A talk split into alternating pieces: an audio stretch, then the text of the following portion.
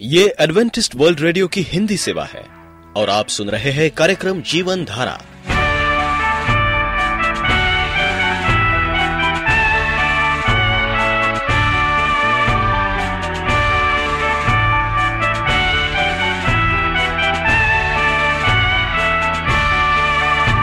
कार्यक्रम जीवन धारा सुनने वालों को मैं स्मिता और मैं अमित हमारा प्यार भरा नमस्कार।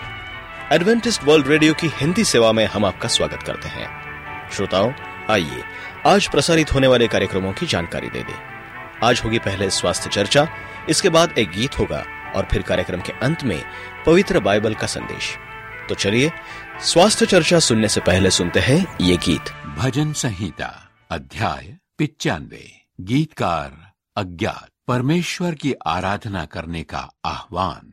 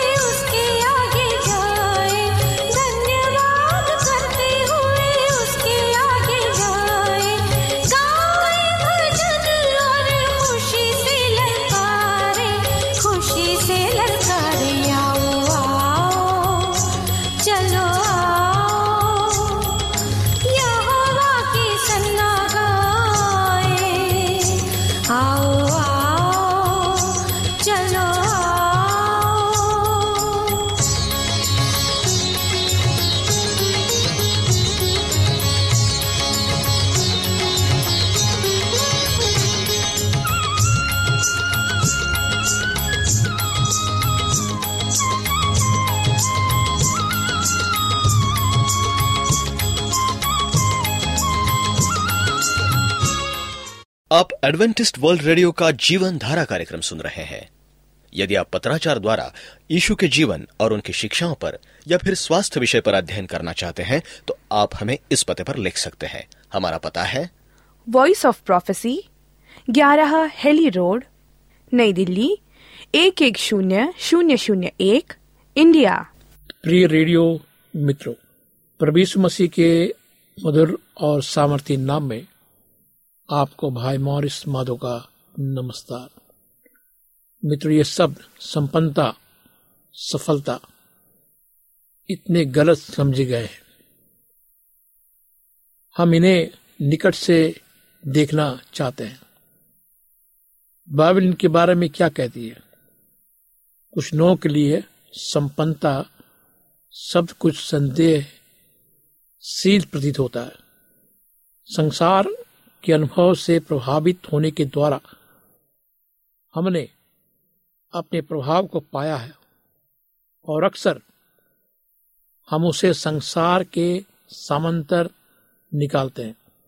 हम एक विलासिता तथा स्वार्थपूर्ण जीवन, सफलता का एक जीवन दूसरों को, दूसरे का शोषण करके कुछ लोगों की विरासत या एक धर्म का बहाना बनाकर सांसारिक जीवन ऐश्वर्य का जीवन, यहाँ तक कि जल्दी धनी बन जाने की प्रवृत्ति, इच्छा की कल्पना करते। इसका मतलब है, सीधे शब्दों में, पाप से कमाया हुआ धन, दूसरों को शोषण करके कमाया हुआ धन। किसी और तरीके से प्राप्त, आशीष।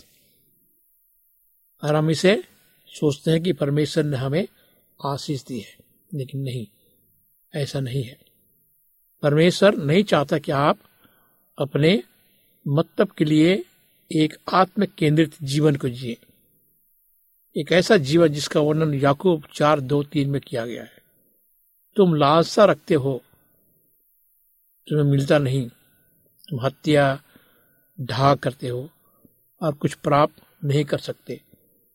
तुम झगड़ते, लड़ते हो, तुम्हें इसलिए नहीं मिलता कि मांगते नहीं, तुम मांगते हो, पाते नहीं, इसलिए कि बुरी इच्छा से मांगते हो। ताकि अपने भोग विलास में उड़ा दो। आप अपनी वास्तवों की तृप्ति के लिए प्रार्थना करते हैं। मेरे दोस्तों, परमेश्वर यहाँ दो टिप्पणियाँ करता है। स्वार्थपूर्ण जीवन जीने के लिए मांगना। गलत दृष्टिकोण से मांगना। जो ऐसा दृष्टिकोण रखने वाले उत्तर नहीं पाएँगे। हम देखते हैं कि जबकि तबकि परमेश्वर हमारे उद्देश्यों को देखता है, जबकि हम प्रार्थना करते हैं। अगर हमारे पास गलत उद्देश्य है तो ये प्रार्थना का उत्तर नहीं देगा। फिर भी बाइबल सफलता, संपन्नता के बारे में बातचीत करती है। इसलिए यह महत्वपूर्ण है कि परमेश्वर का इससे क्या तात्पर्य है। जब मनुष्य जाति पाप में गिर गई तो भय और हार, उसके जीवन का अनुभव तथा विचार बन गया। ये सब बातें हमारे जीवन को लगातार प्रभावित करती रहती है। यहाँ तक कि नया जन्म पाने के बाद भी, विशेषकर यदि हमने परमेश्वर के वचन से सही शिक्षा नहीं पाई है, बहुत से मसीही अविश्वास तथा असफलता के घाव के निशान के साथ जोड़ दिए गए हैं। वे फिर से कुछ भी अच्छा होने की आशा छोड़ देते हैं कि वे सफलतापूर्वक विकसित संपन्न हो। ये परमेश्वर की इच्छा नहीं है। परमेश्वर नहीं चाहता है कि उसके बच्चे सब बातों में असफल हो जाए या हार में जीवन बिताए। उसने अपने परिवार के लिए योजना बनाई है वे विजय उल्लास में जिए। यही वो कारण है कि यीशु मरा शैतान को हराया। शैतान बहुत नाराज़ होता है। जब हमारे साथ सब कुछ अच्छा होता है, वो नहीं चाहता कि आप आनंदित, खुश, चंगे, आज़ाद, आशीषित हो। वो ये देखना चाहता है कि आप बंधे हुए, असहाय हो। परमेश्वर की आशीष में जीने से क्या हो? वंचित हो। आपके पास उसके आने का एक ही कारण है। वो यह है कि वो चोरी करे, आपके जीवन की हत्या करे, उसे नष्ट करे। लेकिन यीशु आपको भरपूरी का जीवन देने आया, योहन्ना दस दस अत्याचार, निराशा, हार, गरीबी, पाप, साप, इन सब का घर संसार में है। लेकिन यीशु ने कहा, धैर्य रखो मैंने संसार को क्या किया है? जीत लिया है। योहन्ना सोलह तैतीस। पहला योहन्ना पाँच चार कहता है, क्योंकि जो परमेश्वर से उत्पन्न हुआ है, वो संसार पर विजय प्राप्त करता है। हम और आप परमेश्वर से जन्मे हैं। उसने हमारे अंदर संसार पर विजय पाने की योग्यता अपनी आत्मा द्वारा रखी गई है। हम अपने प्रत्येक आक्रमण पर विजय के साथ भी जी सकते हैं। यही है कि सफलता और संपन्नता में जीना। परमेश्वर का वचन संपन्न होता गया। हम ऐसे जीवन की बात नहीं कर रहे हैं जो बिना समस्याओं का जीवन हो। बिल्कुल नहीं, बल्कि एक ऐसा जीवन जो लगातार आक्रमण के अंतर्गत रहता है। शैतान क्रोधित होता है। जब आपने वास्तव में ये फैसला ले लिया है कि आप उसके वचनानुसार अनुसरण करें। वो आपको रोकने के लिए भरपूर प्रयत्न करता है। लेकिन आप अपने परमेश्वर के साथ सफल होंगे। अगर परमेश्वर हमारी ओर है तो कौन हमारा विरोधी हो सकता है? रोमियो आठ, इकतीस। क्योंकि बहुत से लोग सफलता के सबसे नाराज़ होते हैं, मैंने कई बार प्रभु से पूछा, संपन्नता, सफलता की परिभाषा उसके अनुसार क्या थी?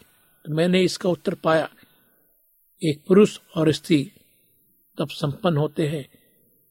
जब जो कुछ परमेश्वर ने अपने वचन में कहा है और प्रतिज्ञा विश्वासी के लिए ही है, वो उसके जीवन की वास्तविकता बन जाती है। यही है कि संपन्न और सफल होना। ये वचन है जिसे संपन्न होना है।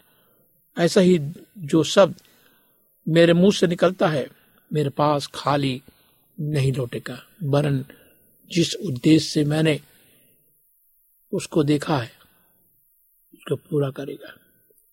जिसके लिए मैंने उसको भेजा था, वो उसको क्या करेगा? सफल करेगा। मेरे मित्रों, परमेश्वर चाहता है कि वो आपको क्या करे? आशीष दे। परमेश्वर चाहता है कि आप उसके पंखों का नीचे रहे। परमेश्वर चाहता है कि उसका वचन सुसमाचार फैले। जब ये होगा तो सामर्थ्य प्रकट होगी। लोग उद्धार, आशीष पाएँगे, पुनर्स्थापित होंगे, वचन संपन्न होगा। तब लोग जो इसके द्वारा स्पर्श किए जाएँगे, शिष्यों की संख्या में तेज़ी से बढ़ोतरी होगी। परमेश्वर ने सदैव बढ़ोतरी प्रगति सफलता संपन्नता के शब्दों में सोचा है।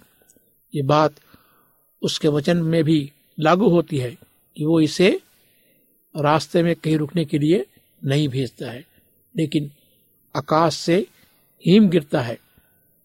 वर्षा की बूंदे टपकती है वो लौट कर आकाश को, को नहीं जाती वरन पृथ्वी पर भूमि को सींचती है। वे अन्न को उपजाती है बोने वाले को बीज खाने वाले को भोजन प्राप्त होता है। परमेश्वर अपने वचन को चिन्ह और आश्चर्य कर्मों से निश्चित करता है और चाहता है कि अधिक से अधिक लोग जितनी आशीष पा सके, वे उसे पाकर अलौकिक हो सके। परमेश्वर दयालु है। उन लोगों को अच्छी चीज़ें देने में कंजूसी नहीं करता। कुकड़ाहट के साथ अच्छी वस्तुएँ रोक कर रखता नहीं है। जिसा कुछ लोग शिक्षा देते हैं। जब वे पैसास को तोड़ मड़ोड़ कर करते हैं, परमेश्वर को वैसा प्रस्तुत करते जैसा वो नहीं है। विश्व एक तीन में हम देखते हैं, उसने हमें यीशु में स्वर्ग स्थानों में सब प्रकार की आशीष दी है। रोमियो आठ बत्तीस में कहता है कि वो जिसने अपने निज पुत्र को भी ना रख छोड़ा बल्कि हमारे लिए दे दिया। तो क्यों कर हमें उसके साथ सब चीज़ें उदाता पूर्वक ना देगा? परमेश्वर हमें देने से अपने आप को रोकता नहीं है। वो हमें देता है।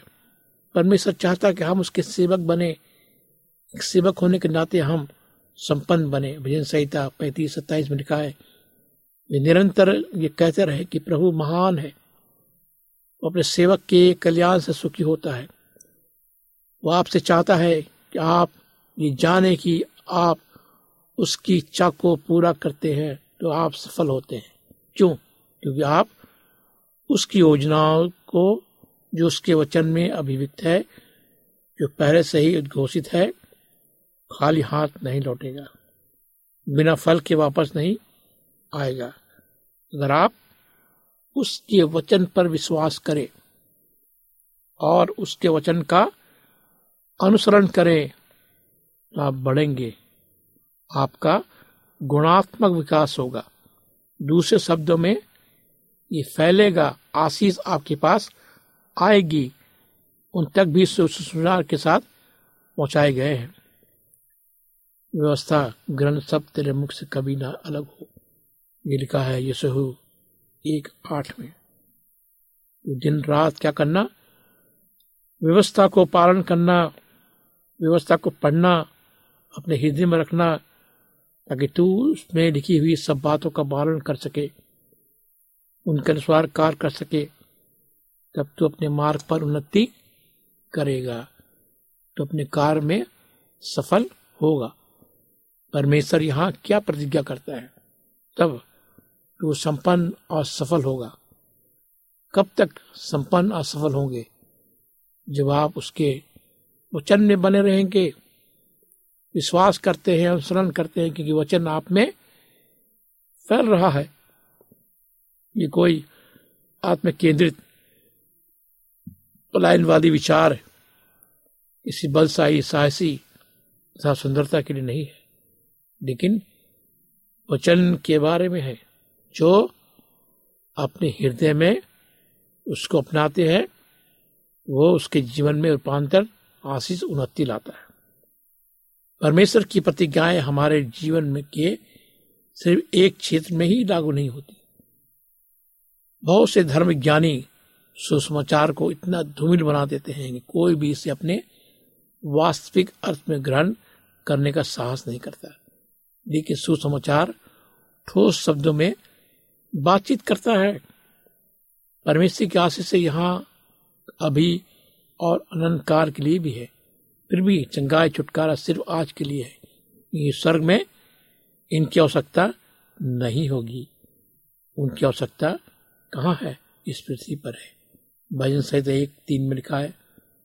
यदि आप अनंत प्रभु की व्यवस्था में हैं तो आप उस वृक्ष के समान हैं जो नहर के तट पर रोपा गया, जो अपनी रुचि पर क्या करता है? फलता है। इसके पत्ते कभी मुरझाते नहीं। जो कुछ धार्मिक मनुष्य करता है, वो सफल होता है। जो कुछ वो करता है, वो सफल होता है। ध्यान दे, ये नहीं कहा क्या कि सिर्फ़ जीवन के एक क्षेत्र में सफल होता है। जैसे नया जन्म, बाकी सब क्षेत्रों का उतार चढ़ाव में गुजरते हैं। दूसरों के समान बुरा होता है, क्योंकि सभी लोग एक समान स्थिति का सामना करते हैं। नहीं हम सभी एक जैसी परिस्थितियों का सामना नहीं करते हैं। ये संसार पाप के साप के अंतर्गत है, परंतु जब नया जन्म पा लेते हैं, जब आप वचन पर सुनने चलने वाले बन जाते हैं तो आपका जीवन आशीषित होता है। आप वाचा की आशीष के अंतर्गत गुजरते हैं। ये इसलिए नहीं कि आप बहुत चलाक है, लेकिन परमेश्वर के अनुग्रह के कारण आपने यीशु को क्या किया है? ग्रहण किया है, जो उस वाचा का बयान तथा क्या है, ग्रांटी है यीशु आशीषित है। आप उसमें हैं, उसने मसीह के द्वारा हम लोगों को स्वर्ग की हर प्रकार की आदमिक आध्यात्मिक वरदान प्रदान किए विषय एक तीन हमारे जीवन के प्रत्येक क्षेत्र में बहन सहित एक तीन धार्मिक व्यक्ति के बारे में कहता है, जो कुछ वो करता है यहाँ लिखा है, सफल होता है। इसका अर्थ यह है कि आपके जीवन की प्रत्येक शाखाएँ क्या होगी? खिलेगी। उसमें फूल आएँगे। आपकी ज़िंदगी हरी भरी होगी। आपके जीवन, एक नया जीवन आएगा। कैसा जीवन? बहुत आयत का जीवन। योहन्ना दस दस परमेश्वर के, परमेश्वर से जीवन को ढेरना बढ़ता हुआ विकसित, महिमा से महिमा और बढ़ता हुआ। एक बार हम देखते हैं कि मनुष्य को समझाना बहुत कठिन काम है। मनुष्य आज समझ नहीं पाते। वचन को ठीक से ग्रहण नहीं कर पाते। उनका दिमाग कहीं और रहता है, वो कुछ और सोचते हैं। हम देखते हैं, शैतान जो हमें उस बीज को उठाता है। हमारे दिमाग से उठा के चला चला जाता है। हम उसको ग्रहण नहीं कर पाते। हमारा दिमाग क्या होता है? खाली हो जाता है। इसलिए हमें वचन की अधीनता के नीचे बैठे। जब परमेश्वर ने आपको आशीष दी है तो हम शर्म लज्जा महसूस करते हैं और जो आशीष से हमने पाई है, उसके लिए हम बहाना बनाते हैं। ये परमेश्वर को आदर नहीं देते ये परमेश्वर को महिमा देता है। जब हम उसके वचन पर विश्वास करते हैं, जो कुछ उसके पास हमारे लिए है उसको क्या करते? ग्रहण करते। बहुत सारे मसीह आज अपने बेसकीमती घरों में रह रहे हैं। आरामदार फर्नीचर उनके आसपास घिरे हुए हैं। उनके घर के बाहर अलिशान कार गर्व से खड़ी है, जबकि वे स्वयं कैसी स्थिति में दयनीय स्थिति में है। यीशु को प्यार नहीं करते हैं, क्योंकि यदि वो करते तो वचन पर चलते योहन्ना चौदह इक्कीस, उन्हें उसके बारे में गवाही देते और बीमारियों को दान देते, दूसरों के जीवन में शामिल होते। भौतिक संपत्तियाँ बहुत कम महत्वपूर्ण है। यीशु अव्वल है, लेकिन ये नहीं चाहते। जब ये आशीष दे तो हम शर्म से लाल हो जाए। परमेश्वर ने इस पृथ्वी की सृष्टि अपने बच्चों के लिए की है। ये एक भौतिक संसार है, जिसमें भौतिक वस्तुओं की आवश्यकता है। यीशु ने कहा, परंतु पहले उसकी राज धार्मिकता की खोज करो, तुम्हें सब वस्तु क्या होगी? मिल जाएगी, मती छ तैतीस। ये सब बातें क्या है? यीशु भोजन वस्त्र के बारे में बात कर रहे हैं। पद तेईस में हम तो देखते तुम्हारा स्वर्ग पिता जानता है कि उन्हें तुम्हें क्या चाहिए, तुम्हारे क्या आवश्यकता है? परमेश्वर आपसे कुछ भी रोक कर रखता नहीं है। इसके विपरीत वह आपको आपके जीवन के प्रत्येक क्षेत्र में आशीष देना चाहता है। क्योंकि वो चाहता है कि आपके जीवन में सब कुछ अच्छी तरह से चले। तीन योन्ना दो कहता है, मेरी हार्दिक कामना कि सब तरह से आपका कल्याण हो। आपकी आत्मा की तरह आपका शरीर भी पूर्ण स्वस्थ रहे। परमेश्वर चाहता है कि सब बातें आपके साथ अच्छी तरह रहे, आप संपन्न हो और परमेश्वर की आशीष आपके अंदर हो। आप प्रगति करें, सफलता पाए। परमेश्वर चाहता कि आप अच्छी प्रगति करें, सफल हो ताकि आपके द्वारा परमेश्वर का राज और आगे बढ़े। विचार करें कि यीशु ने कितने दृष्टान के हैं जो बताए अच्छी प्रगति के बारे में बताता। उदाहरण स्वरूप उसने टोले के बारे में बताया, जिसे बढ़ाना था। उसने वचन का दृष्टांत लिया बताया कि उसे बोया जाकर, तीस से से लेकर सौ गुणा फल लाया। दूसरा दृष्टांत जो तस्वीर तस्वीर पेश करता है कि वो मनुष्यों का मछुआरा है। एक मछुआरा क्या चाहता है कि एक पकड़? परमेश्वर अपने राज के परिणाम और वृद्धि चाहता है। परमेश्वर चाहता है कि स्वर्ग के राज के लिए बहुत से लोग उसके पास आए और उद्धार पाए। योन्ना पंद्रह में यीशु कहते कि वो उद्धार करता है। हम क्या है? शाखाएँ हैं। उसके बाद वो कहता है, मेरे बिना तुम कुछ नहीं कर सकते। ये सत्य है। अक्सर ये बताया गया है। लेकिन क्या ये अजीब बात नहीं है केवल पद का एक ही हिस्सा बताया जाता? हाँ हम सहमत हैं। यीशु के बिना हम कुछ भी नहीं कर सकते। हम इस बात पर आधारित हो जाते हैं कि कितना कम हम कर सकते हैं। कितना कम परिणाम हम देखते हैं। हमें इसके संपूर्ण संदर्भ में पढ़ना है। कई बार हम कट्टरपंथी लोग पद को उसके संदर्भ से बाहर लेने की, दोषी होते हैं। लेकिन मैं इसके विपरीत सत्य को व्यवस्थित करता हूँ। ये धार्मिक परंपरावादी है जो अपने पदों को अलग अलग थलग कर देते हैं।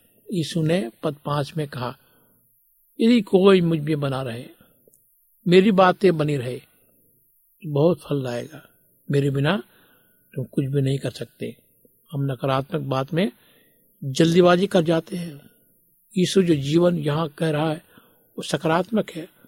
मुझमें रहकर तुम बहुत फल लाओगे। अधिक फल क्या है? संपन्नता और सफलता। किसमें? यीशु में। यीशु के अधीन में रहकर, यीशु को सब कुछ देकर। परमेश्वर कितना चिंतित है।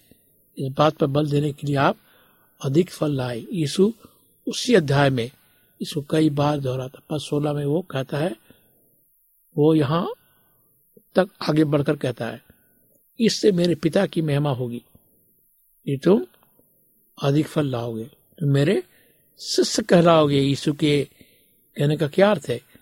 उसके कहने का अर्थ है कि जब आपके साथ सब कुछ ठीक चलता है तो उससे परमेश्वर की महिमा मिलती है। जब आप में फल आता है फल जो यीशु के जीवन से आता है, जो बहुतायत का जीवन है, जो आपके व्यक्तिगत के प्रत्येक कोशिकाओं मांस पेशियों में पहुँच जाता है। ये परमेश्वर की इच्छा है कि आप में उसका वचन, उसकी प्रतिज्ञाएँ, आशीष बढ़े, आप आगे बढ़े, आप विश्वास करें। ये उसकी इच्छा कि उस योजना आपके जीवन में वास्तविकता बन जाए। अतः अपने सिर को गर्व से ऊँचा कीजिए, उठाइए, देखें। आप आशीषित हैं। देखें कि यीशु में आप एक आशीष के स्रोत हैं। चाहे जहाँ कहीं भी आप जाते हैं, फल लाते हैं बढ़ते हैं, जो कुछ भी आप करते हैं, उसमें सफल होते हैं। आप अपनी असफलताओं को किसी विषय पर अंतिम फैसले के रूप में स्वीकार करें। सभी गलती करते हैं। सभी लोग गिर जाते हैं। कहीं ना कहीं गलत काम उठा लेते हैं। लेकिन वही फंसी ना रहे। सिर को क्या करे? ऊँचा उठाए। उसके बाद यीशु की ओर देखे। उसको ये दिखाने की आज्ञा दे। बताए कि आपको कैसा देखना है। क्योंकि आप देखते हैं कि उसके पास आपके लिए कितनी अद्भुत योजना है। जो भय, असफलता, हारी ही प्रवृत्ति अपनी पकड़ ढीली कर दे। आप देखेंगे कि वास्तव में परमेश्वर द्वारा आप क्या होंगे? आशीषित होंगे।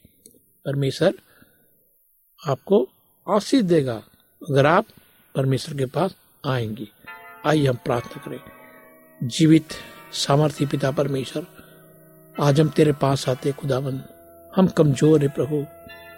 हमारे पास उतनी शक्ति नहीं खुदावन कि हम तेरे वचन के अनुसार चल सके और तेरे इशारों पर चल सके। शैतान हमें हराना चाहता है, हमें तोड़ना चाहता है खुदावन हमारे परिवार में आइए। हमारे घरों पे आइए प्रभु। सुनने वाले श्रोताओं के साथ होइए। इस प्रार्थना को प्रभु यीशु मसीह के नाम से मांगते हैं। आमीन। मित्रों, अगर आप मुझे फ़ोन करें तो मैं आपके लिए प्रार्थना करूँगा। आपके पास कोई प्रश्न है, अगर आप कुछ पूछना चाहते हैं, आप चाहते हैं कि मैं आपके लिए प्रार्थना करूँ जीत परमेश्वर, प्रार्थना को उत्तर देने वाला परमेश्वर, मेरा नंबर लिखे। मेरा नंबर है नौ छ आठ नौ दो तीन एक सात शून्य दो। नौ छ आठ नौ दो तीन एक सात शून्य दो।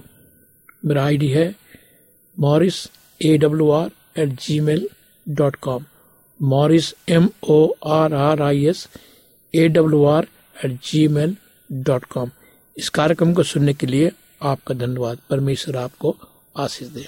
यदि आपका कोई प्रश्न या सुझाव हो तो हमें अवश्य लिखिए। हमें आपके पत्रों का इंतज़ार रहेगा। हमारा पता है कार्यक्रम Jeevan Dhara Adventist world radio post box सत्रह, पुणे चार एक एक शून्य शून्य एक, महाराष्ट्र, इंडिया। पता एक बार फिर नोट कर ले, कार्यक्रम Jeevan Dhara Adventist world radio post box सत्रह, पुणे चार एक एक शून्य शून्य एक, महाराष्ट्र, इंडिया। और अब हमारा समय यहीं पर समाप्त होता है। इसी समय इसी मीटर बैंड पर आपसे फिर भेंट होगी। तब तक के लिए मैं स्मिता और मैं अमित हमें आज्ञा दीजिए। प्रभु आपको आशीष दे।